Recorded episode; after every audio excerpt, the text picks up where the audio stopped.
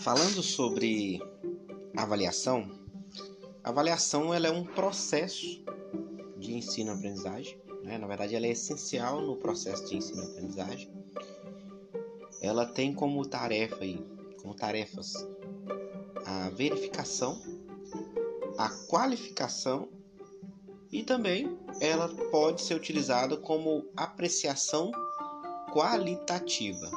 Né? A gente tem que desassociar a, a avaliação dentro da sala de aula como algo quantitativo. Na verdade, ela deve ser o que? Qualitativa. A avaliação ela vai cumprir aí três funções. A função pedagógica,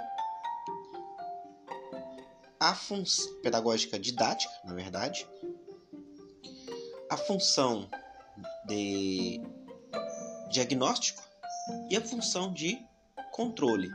Então, falando sobre o primeiro aí, a gente tem aí a função pedagógica didática como algo a se orientar como o meu trabalho está sendo realizado e qual é o método que eu aplico é, no momento de avaliar se ele é o mais correto, se ele é o mais adequado para aquele grupo de estudantes que eu tenho.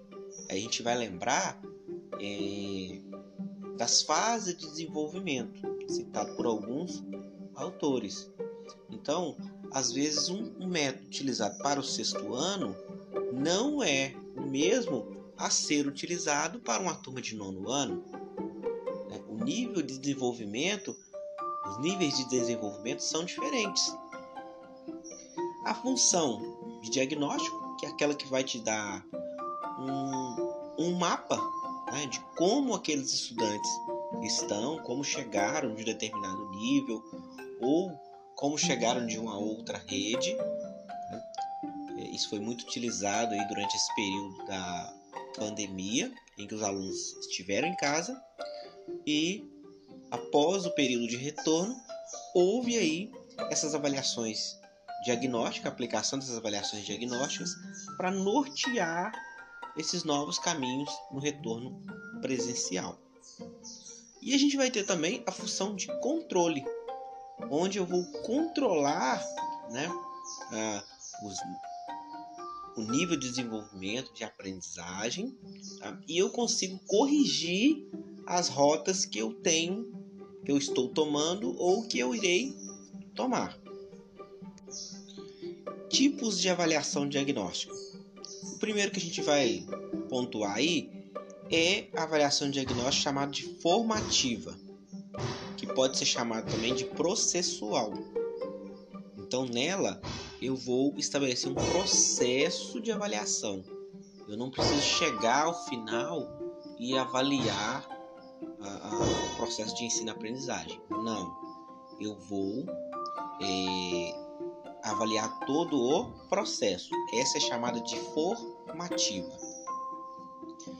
Na sequência, nós temos aí a avaliação é, somativa, que a gente vai chamar de classificatória. Né?